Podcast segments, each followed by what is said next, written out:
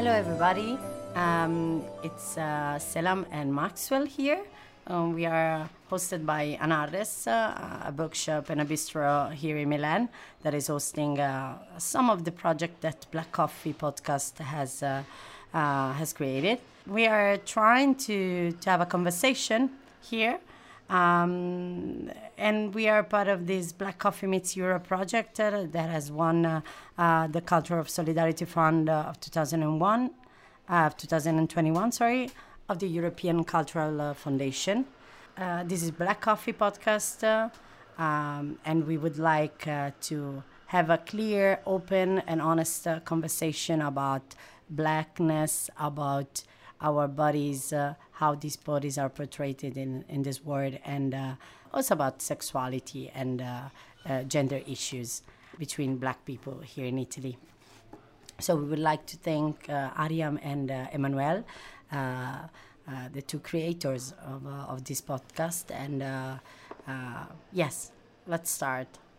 Maxwell. so we we had a lot of conversation, a lot of chats um, about uh, uh, gender issue, about uh, what uh, um, uh, gender and uh, masculinity, feminism. so it's it's an ongoing conversation between us, um, and.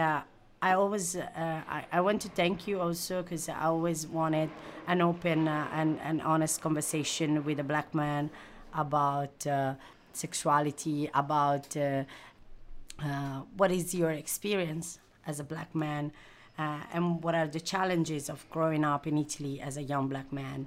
And you've always been very open to me, so I would like uh, to share this conversation. So, what is to be a black man in Italy? What what ha- what has been to you growing up here? Um, okay, this is an interesting question.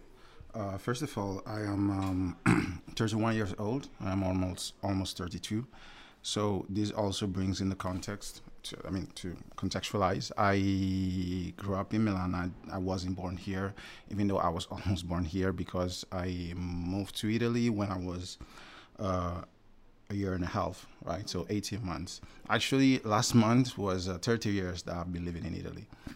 Um, so growing up here has I mean, it has had its challenges, and uh, one of the things in which I think about every that I think about every day is how my character and how my ideas actually have developed in this context that is like predominantly white. And I always wonder if um, I grew up in a different context, like so, like uh, either a diverse place, so like let's say more like either um, cities like French cities or like maybe London or like Brussels, right, with a little bit more diversity, uh, rather than um, than Milan. So I think that a lot has changed. So my my experience. So if I talk about like my things and my how it was growing up here, it's it's something that goes back from ten to twenty years. So I actually do not know what it feels like now being a black teen in. Uh, in Milan, I know how it feels to be a 30 year old man, right? Which is very different. So, uh, some of my experiences might be way, way, way different from what like the youngsters are actually now um, living. So, um, so first of all, I think that the first challenge is um, that uh, Milan was and is still in certain ways a very segregated city. So um, as while I was growing up, I remember um, in my elementary school of like almost 500 to 600 uh, children, kids, I was the only black kid, of course. And um, it's not about like the singularity of being uh, the only black kid, but like this was a kind of like mm, the middle class uh, uh, public high school that white people went to. So not only there was the challenges of uh, of being black, but in retrospect, sometimes when I uh, think about certain things, I realize that like the backgrounds of my parents were like backgrounds of uh, migrants, and not only migrants, migrants that were black and migrants that were um, working class. Um, and of course, this thing, while I was growing up, actually made me more aware that like my life would have been uh, was in fact very different from uh, the life of other other children, right? Uh, because uh, I knew, I don't know, I, I like till when I was ten, I knew that like if I would, if I was white, especially from the context in which I grew up with, probably my life would have been uh, easier in certain ways. So, like common things that like children, let's say, take for granted, like um, mm, going on holidays, uh, going to meet your grandparents, or even like uh, gifts, right, uh, from uh, from your parents at Christmas, right, was something that like other children were, were living, but in my case, was a bit different, right? Even of course because, um, as I said, like the context was like super, super, super, super different. And um, interestingly, though. Um, as I said, like Milan was very segregated, so there was there was not many uh, black people in Milan, but especially we from West Africa, uh, so precisely Ghana and uh, Togo. Um, there was not many of us in Milan. Most people that I know of actually grew up in other cities, so like uh, Brescia, like Parma, even uh, even Verona. Ironically, like had more black people than actually I've ever met in Milan.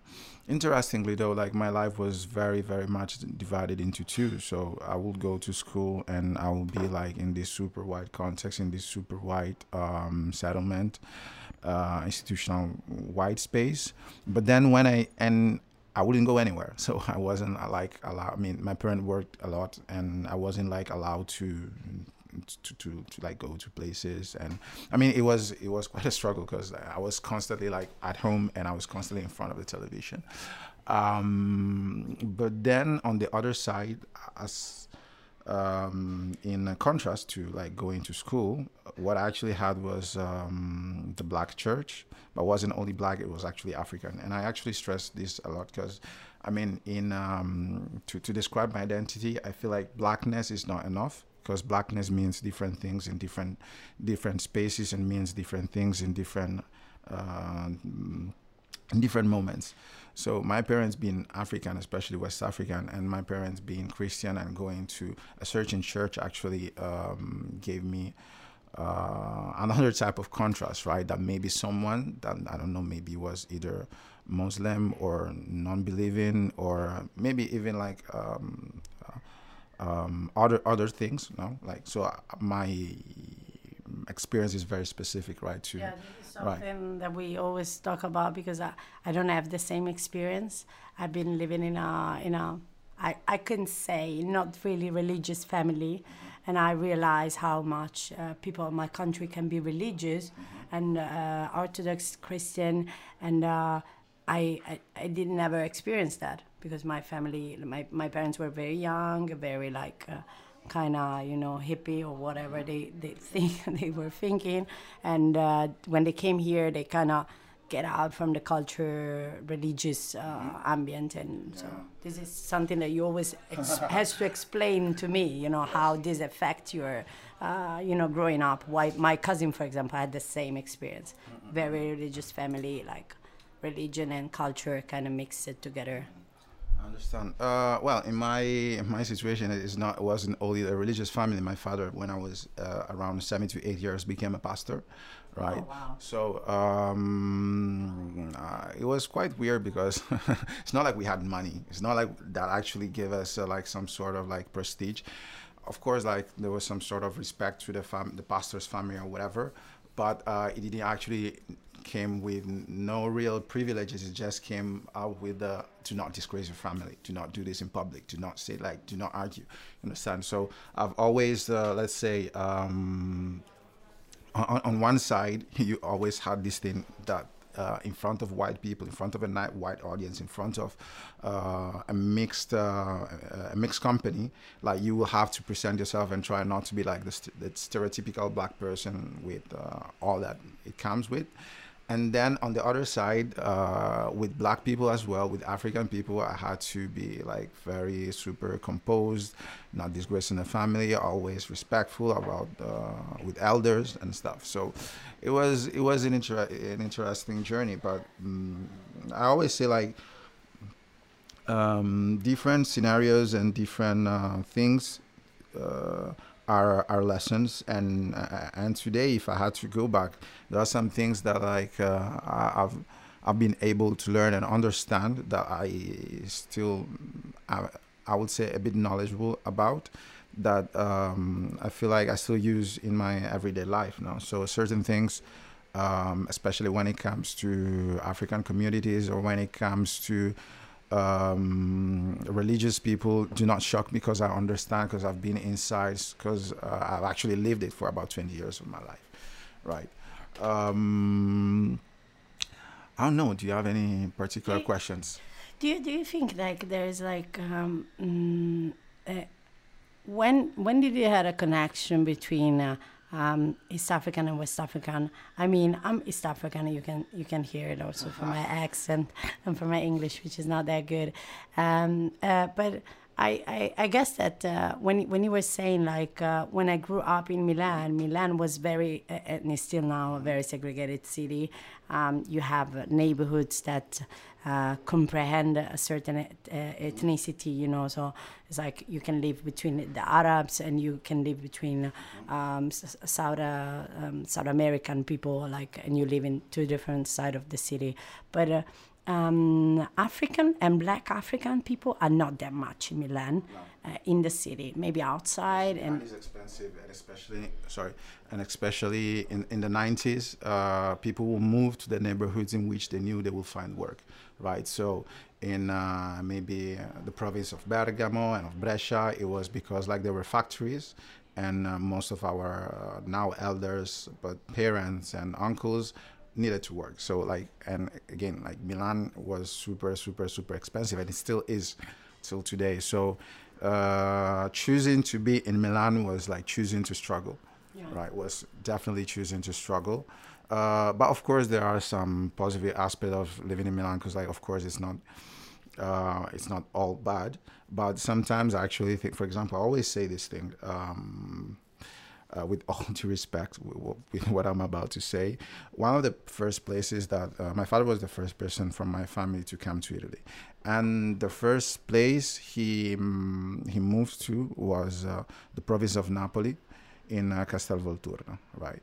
And um, I mean, the reason why he moved to Italy was he understood that like with his job um, the um, his life in the in the in the following 20 to 30 years wouldn't wouldn't have been uh, significantly different, right? So like you will always be on the edge of survival. So he was like, no, fuck it, like I'm going to try, I'm going to try to move to another country, and that is where like my kids and my wife are going to grow up. Um, so he was looking for um, greener pastures. He was looking for opportunities. So he early 90s he gets to um, Naples. So he gets to Castel Volturno, right? And what he saw over there was uh, a situation that like was very far from what he was expecting um, Europe or the Western world to be, right? And uh, he was like, "Yo, if I struggle all to i mean to get here right? Through all possible means to to be here. I'm going to try to be in a place where i i know that like okay like i've actually made a significant um, step ahead right? So from there he decided to move to the north right? And, but in the same period a lot of people were maybe came to milan saw that the situation was difficult and then tried and went to where uh, other uh, other black people were getting work um, actually, sometimes, because especially with the church, we sometimes we did these conferences, and we will either go to Parma, Brescia, uh, Reggio Emilia, and, and, and stuff. When when I went to these places, though, I remember when I was a kid, I was a bit envious because I was the only uh, child in my, or, at least I was the only person at some point when I was ten. I didn't have no age mates no age mates. There were only like younger kids, so I was like maybe ten or twelve, and and the rest were like five, six. So like I was even in that situation, I was uh, I, I, was alone because I didn't have anyone to play with. But when I went to these other places, right, what I saw is that like, okay, they maybe may live in a more segregated space, like, uh, um, but they still had like people to you understand that that understood like their their experience. Um, so yeah, like this was this was a bit. So I actually grew up in uh, in quite like some studies because I have brothers, but like we are we have different ages, right? And when there is an age gap, uh, you do not really relate to each other because, as I said in the beginning, um, I can tell you what I live right now as a 30 year old man in Milan. My experience is definitely probably very different from an 80 year old black kid. And the experience of the 80 year old black teen is very different from the 80 year old me in 2008 in Milan. Two completely Yeah, different Things different scenarios. Also, in terms of community and the numbers make a difference, and that's something that we always say. Um, it is something like for me, for example, like uh, the composition of in Milan of the Eritrean community. I, I, I, we always talk about this, and I always said to me, black people, till I was uh, 18, no, let's say 16 or something, before I started to go out, uh, black people equal Eritrean people. Like there was no other people. Like you know, of course I would see uh, uh, Milan is um, is also like uh, lived by a lot of uh, people from the uh, from Senegal. Um, the Senegalese community is actually pretty numbered here, but of course to me it wasn't you know like and so my confrontation between kids of my age, and I was thankfully in Milan, was between people of Eritrean heritage, which of course uh, made it possible to talk until a certain level, because taboo from our society don't allow us to talk about body, to talk about uh, uh, sexuality. So it was very like uh, you know we. But the first people that I had. Um, um, that I fell in love with, that I had a, a kiss or whatever, they were like Eritrean uh, kids, you know. So it was like uh, sneaky at the parties. Uh, Um, so no, I didn't have that because like um, parties, for example, were very sporadic. As the family of the pastor, as you can imagine, is like not fun. You're not invited to the parties because like people want to do things that like they do not want the pastor to know. Um, no, so um, most of uh, yeah, my me growing up. Mm, I didn't have like any, mm, any any any major contact with people from uh, East Africa. My church was uh, basically where I actually met the majority of black people were majority Ghanaian and uh, Nigerian and maybe Cameroon, right? But not more than that because my church was English speaking. So already, if you were like um, a Senegalese Muslim, like you're in the in another segment. So like we will not meet. Um, um, um, um, um, um, What is to be? Uh, when did you realize uh, um, um, that uh, that you were black? Not not anymore a black kid, but a black man. When when did you start to see you know the difference in in the in, in the way the people look at you or in the way the people treated you, and if those people were familiar to you, what was the impact? Okay, uh, so I I always think about this episode. For example, um, I think I was around 16, so I was um, I was quite tall, so I was like almost six feet or something. I was super skinny, uh, with glasses, so definitely not the not the kind of person you think is a threat, right? And um, I remember one day I was going back home, um, and I was uh, it was night probably like around 10 30 11 not more than that because uh, again my family was super strict so like there was no way i would get back home late. Um, and i remember that i was walking and like 20 to 30 meters in front of me there was uh, uh, i think a woman right? And like she kept on like looking back at me like uh, maybe i will try to do something to her either try to abuse her or uh, try to um, steal from her, right? And in that moment, I realized I was like, shit, but like, I am scared too, right? I and she was scared of me while I was scared of her, and um, were you scared of her? no, I wasn't. I wasn't scared of her, right? But like, I was going back home. It was late, and um, um, I lived uh, in uh, I don't know in a in a peripheral part of the city, right? So in an outskirt. so uh, a very working class place. So I was I, I was like because again like I've seen some some wild things around the area in which I, I grew up. So I was I knew kids will do shit like uh, I don't know. Steal motorbikes or like maybe round up around one person and try to steal their like like the usual things right? So um i don't know. So like this white woman was looking at me and she was like in front and i was like what?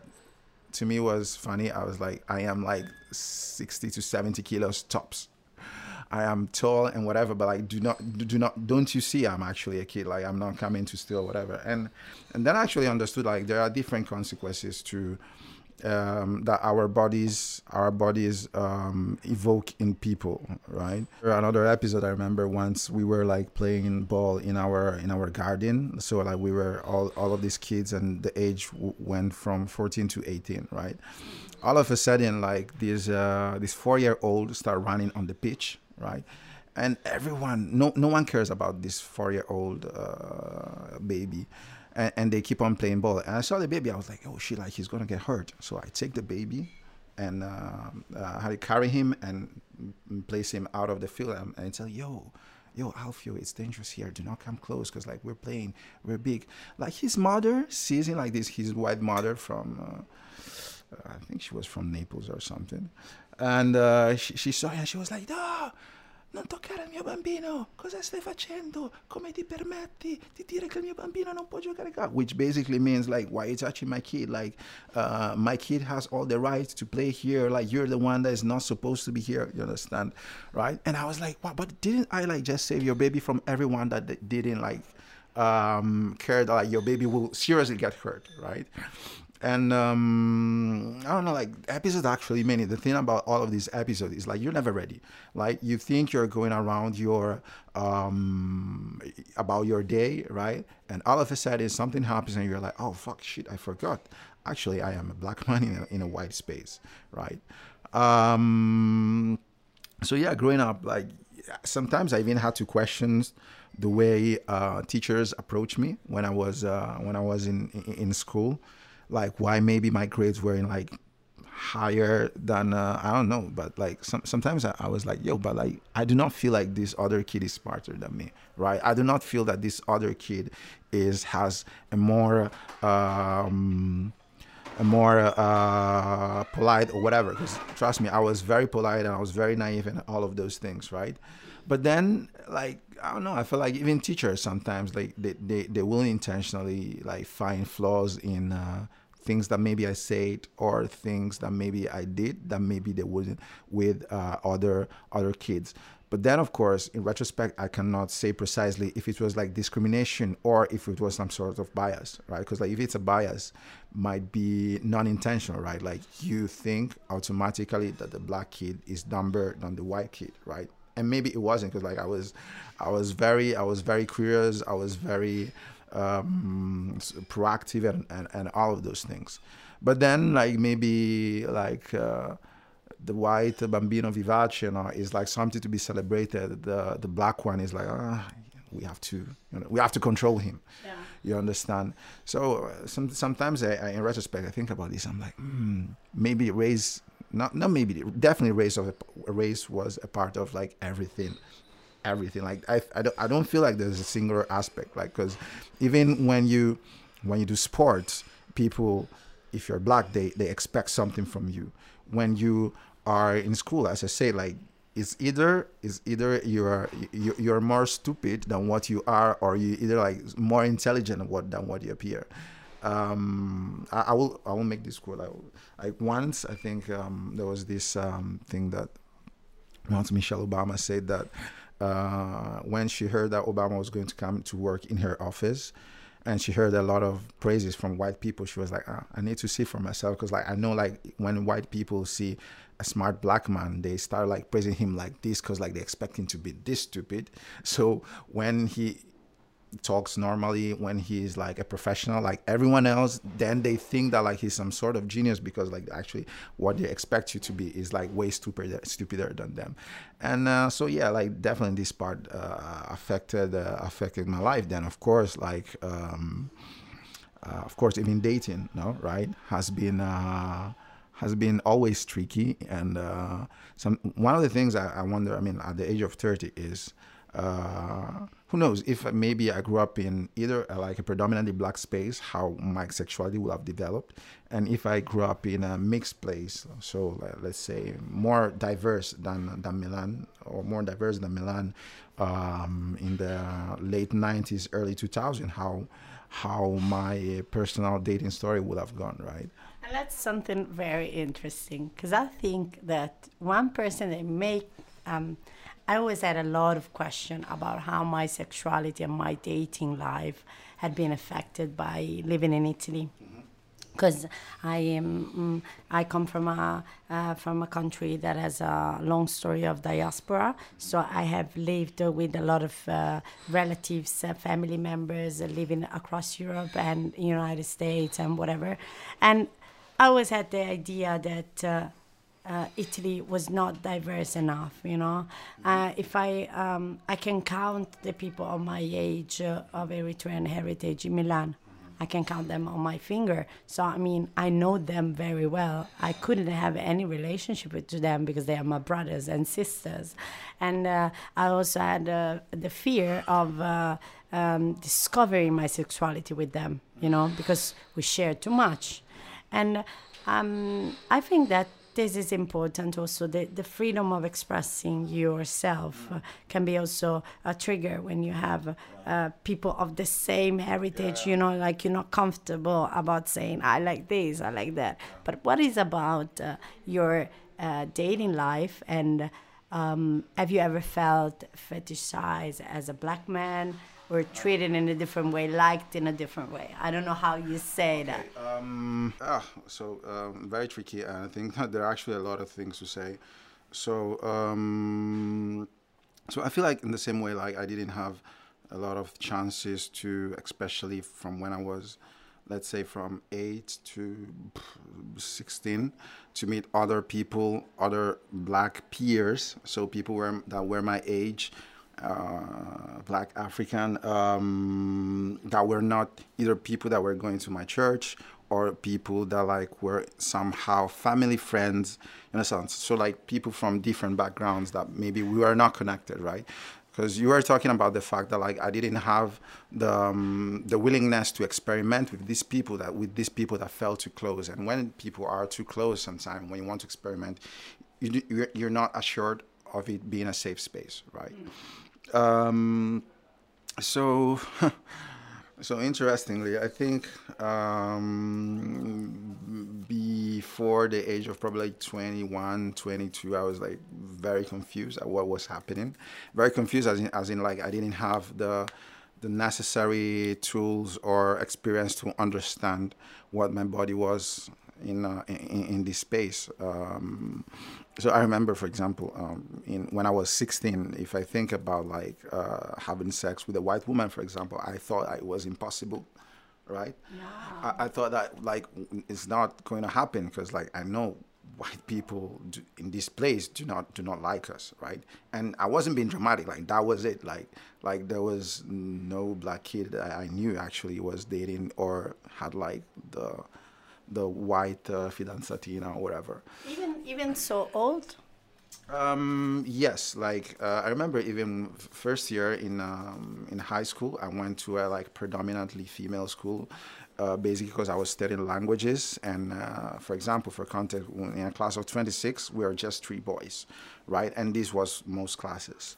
And even in that year, I I mean, I had a crush for like this uh, this girl, whatever, but uh, I mean, nothing ever happened. And again, I didn't have again a set of tools to know how to approach, how to talk to, and but again, like uh, the um, the beauty standards, like when I was 14, was uh, fucking Jesse McCartney or fucking I don't know uh, Backstreet Boys or David Beckham, right? So I'm very far away from from from that, and. Um, definitely, of course, with, with, with time and uh, within the years, things actually started to change.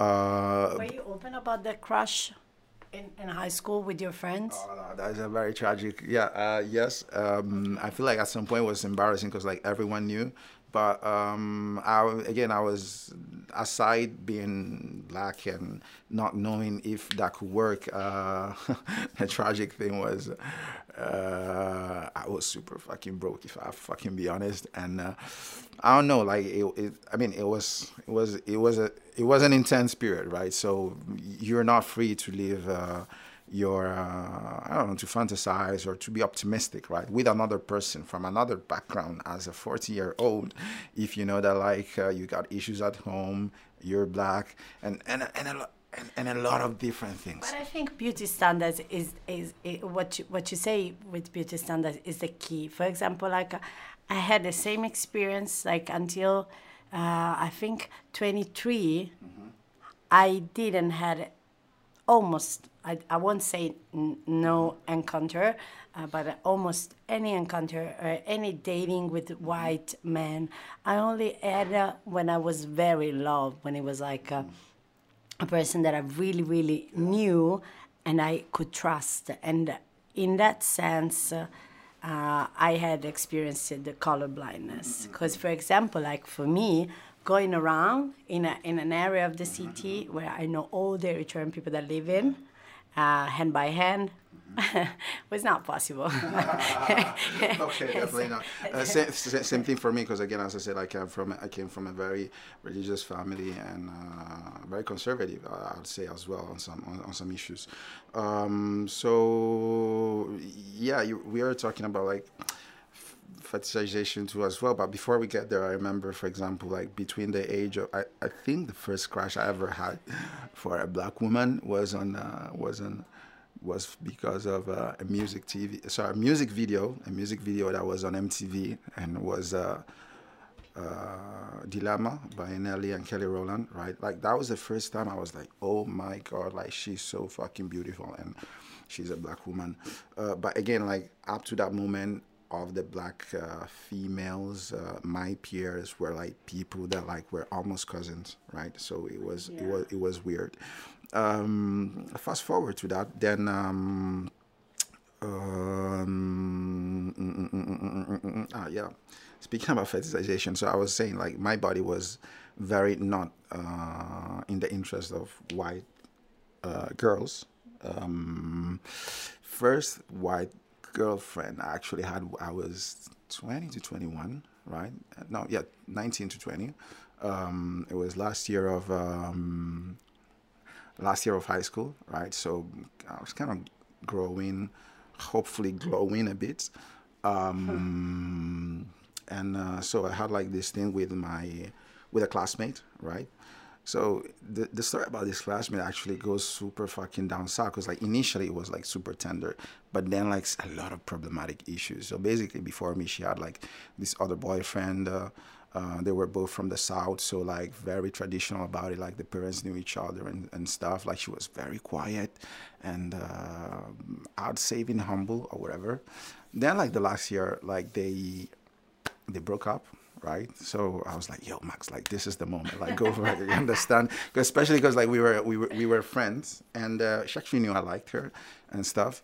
And um, so I think we go on like a school trip, and uh, like things happen. So like we have sex, and um, then of course I, I catch feelings or whatever. But I didn't. What I think happened is I didn't read the timing because like I was like emotionally into this person, but she was like in the phase in which like no, I've been in a relationship for so long, I'm not going to. But then like after some months, we decide to like be together as things, right? So it doesn't count. I even don't think about her as my ex girlfriend and uh, um, the problematic thing about this woman, sorry, yeah, this woman, but like this girl at the time, was the fact that like at some point she just started to be interested in like black culture, right? Um, so um, I remember she telling me problematic stuff like I wasn't black enough because I wasn't the stereotype of of the typical uh, the typical black guy. As I, as, I, as I said, I was like tall, skinny, with glasses, quite nerdy, right, introverted, and she was uh, and she was she wanted some someone that was. Uh, uh, the cosplay of uh, either a rapper or a basketball player that, that she that she sees on uh, she sees on movies and cliche like her. I think one of her favorite movie was Save the Last Dance, fast forward, uh, yes, of course. fast forward, um, fast forward, fast forward, fast forward. It's been what 13 years now, kind of. Yeah, she obviously today has a black kid. If you think about it. Yeah. Really. Yes, yes. So you And- think like no, no, no. And and I was like, I remember like I was like the first black boyfriend or whatever. But after me, like like that was that was her dating choice.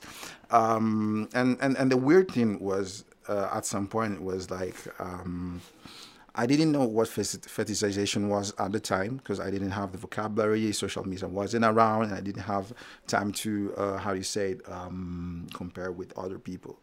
Uh, but but then at some point, like when we broke up, and uh, yo, when, actually we broke up because she cheated on me with another black guy, right? Yeah, exactly. Like super fucking drama. Um, so of course like this was this was this was traumatic right? Because like i am 19 as i said i do not have the knowledge and the vocabulary to articulate what is going on. So like this white girl that now is uh, all of a sudden she's like she likes all, almost all black boys or black men that like fit into a certain stereotype right? Cheating on me with another black person right? So this of course was like a fucking very painful experience because like that was the first time I actually fell in love with someone. Super fucking whack but um but yeah and this actually in the next years because again as i said before that like white women sound like super fucking far super fucking impossible but that from that moment uh, i remember like not fucking trusting uh, white women anymore, especially if I understood like that there was some kind of interest, right, in my body for the way uh, it looked. So for my black body, because it is super weird that like you go from I will not date you because you're black without them telling you, but you knew, you know, and then going to I will date you because you're black, right? And in and in both these scenarios, what what I feel that is like I'm not fucking free because like my body, my image, my ethnicity comes before uh, my my personality. Even though I know. Um, again like uh, people have like different uh, different um, tastes or whatever. The issue about fetishization is that like it is super i mean i feel like you cannot we cannot pretend not to see it. For example i used to play basketball with these boys right? These italian boys. And i remember the first time i saw one of these guys girlfriend and she was uh, filipino right? And i was like i didn't think about the fact that she was Filipino. I was like, okay, like this is my girlfriend, whatever. They broke up, and the next girlfriend was like Chinese. I was like, this is interesting. Like you went from a Filipino girlfriend to a Chinese, right? At the third girlfriend, that was I think Korean or something. I was like, now you cannot tell me that like as a, a person that comes from uh, uh, that is not a minority in Italy, and now your third girlfriend is. Uh, like she, she she's Asian, like so let me use this term, like she's Asian now, I, I, I cannot pretend to see that like there is not a pat like that that there, there isn't a pattern like there is clearly a pattern right? And one of the things that I, I don't know I've experienced with um, with uh, with uh, white women as well is even when maybe like there is no like um, clear or um, indication of uh, of fetishization I feel like my body has always been uh, some sort of um, I wouldn't say the reason why, but like sometimes I feel like yo, if I had like the same personality and I was white, maybe she wouldn't date me. You understand? Yeah, that's something that uh, that's something tricky. I think that the, the, the thing you try to explain about uh, how this uh, switching moment between being something that cannot being somebody that cannot be interested, interesting, sorry, and that's something that I also lived uh, when I was in middle school. Middle school was like, um, of course, you had a, I- of course, I had multiple crush for different mates of my school, of my class, and uh, but I remember them once. I remember one kid telling me, "This cannot be uh, openly said. We cannot say." Okay. that this is happening. This is this has to be in between us, and that silence uh, that I kept for I think a couple of weeks because of course like at that age, after a couple of weeks, uh, you're like. What, what's going on? I mean, we can go to other people and try other things, you know. Like I had one black kid in my middle school, and uh, and o- all the other uh, black people were uh, girls, and I knew them like since a very young age, so as sister. And I, I saw that all of them, all these black girls, lived the same situation.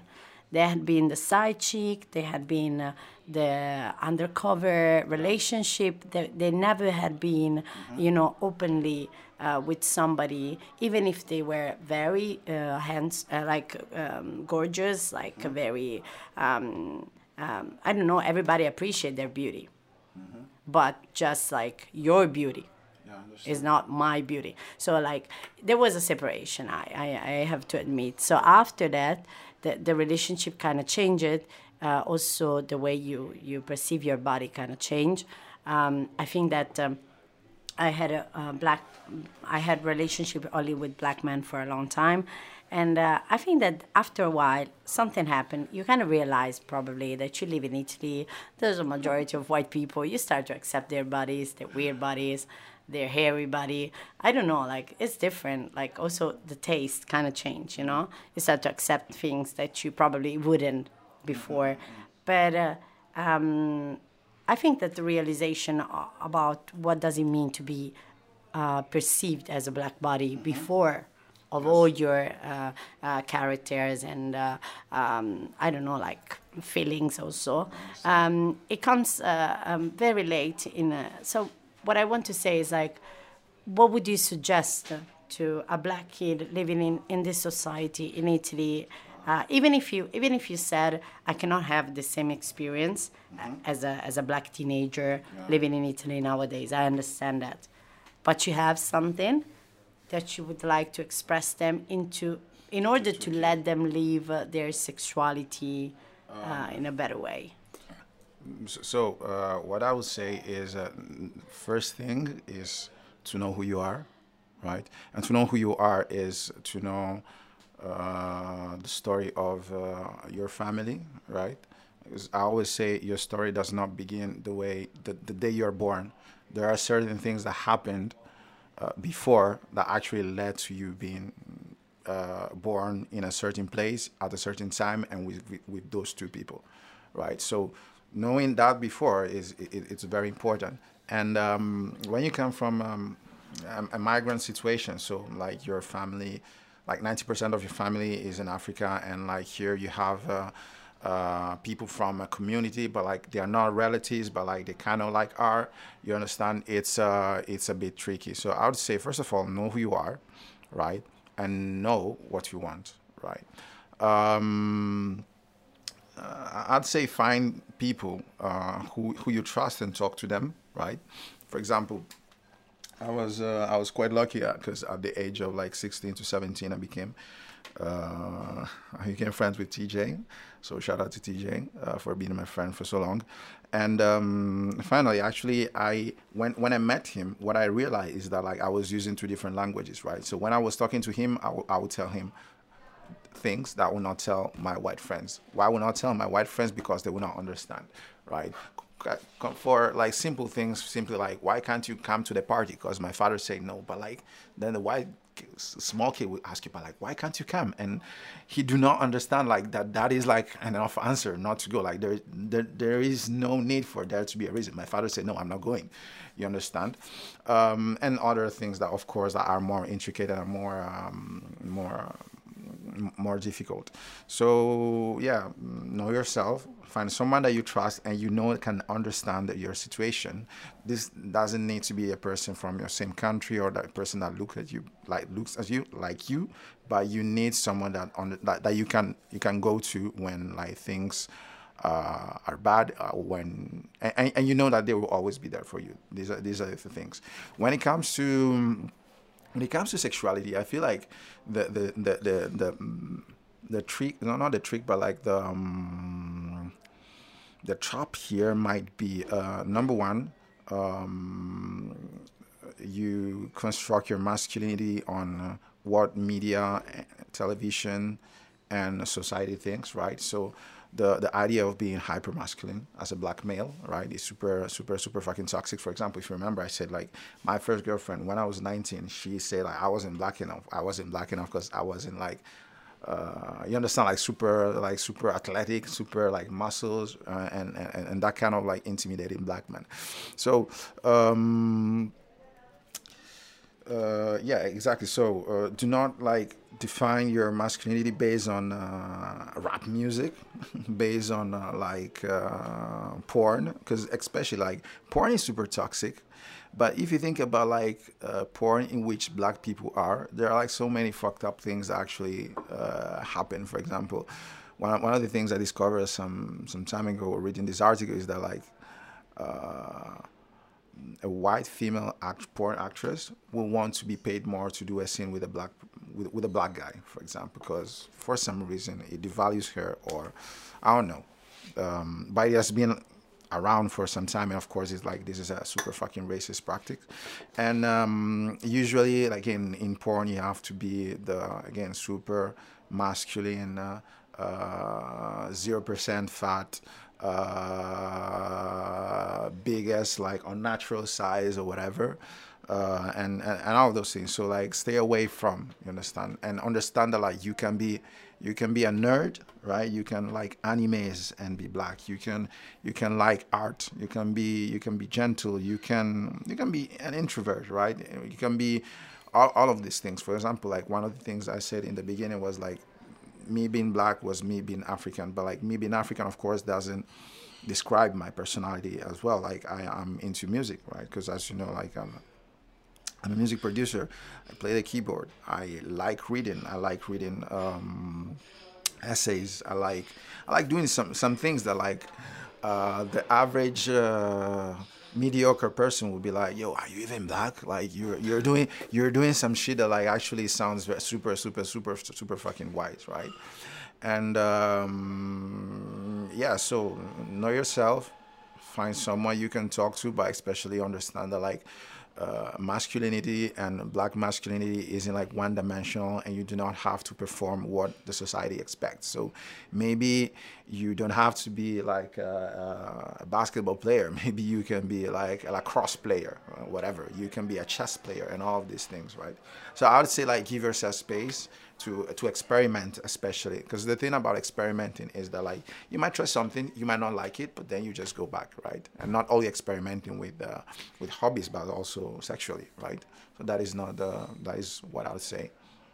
Thank you maxwell. Thank you so much for letting this conversation uh, this uh, um, also sometimes private conversation that we had uh, into um, into knowing each other and uh, helping each other to understand what is the life and the experience of a black uh, female woman in, in Italy and a black man in Italy, uh, also coming as you as you as you could heard from different background and different heritage. Uh, uh, but that's uh, to me it has been super important. I hope this archive, this are um, this way to record and to to keep you know in uh, to keep alive these stories uh, can help also in the in the in the next future. And um, of course, we, we say thank you to Anaris for uh, for for hosting us in a bookshop and and this uh, very hot uh, morning, and uh, and to Black Coffee for wanting to. To do this this podcast, wanting to um, create this space in which Black people can talk freely about whatever they want because whatever we do, it is important. Uh, and uh, um, that's it. Let's see how we go on. Thank you very much for having me. Thank bye. you. Bye bye.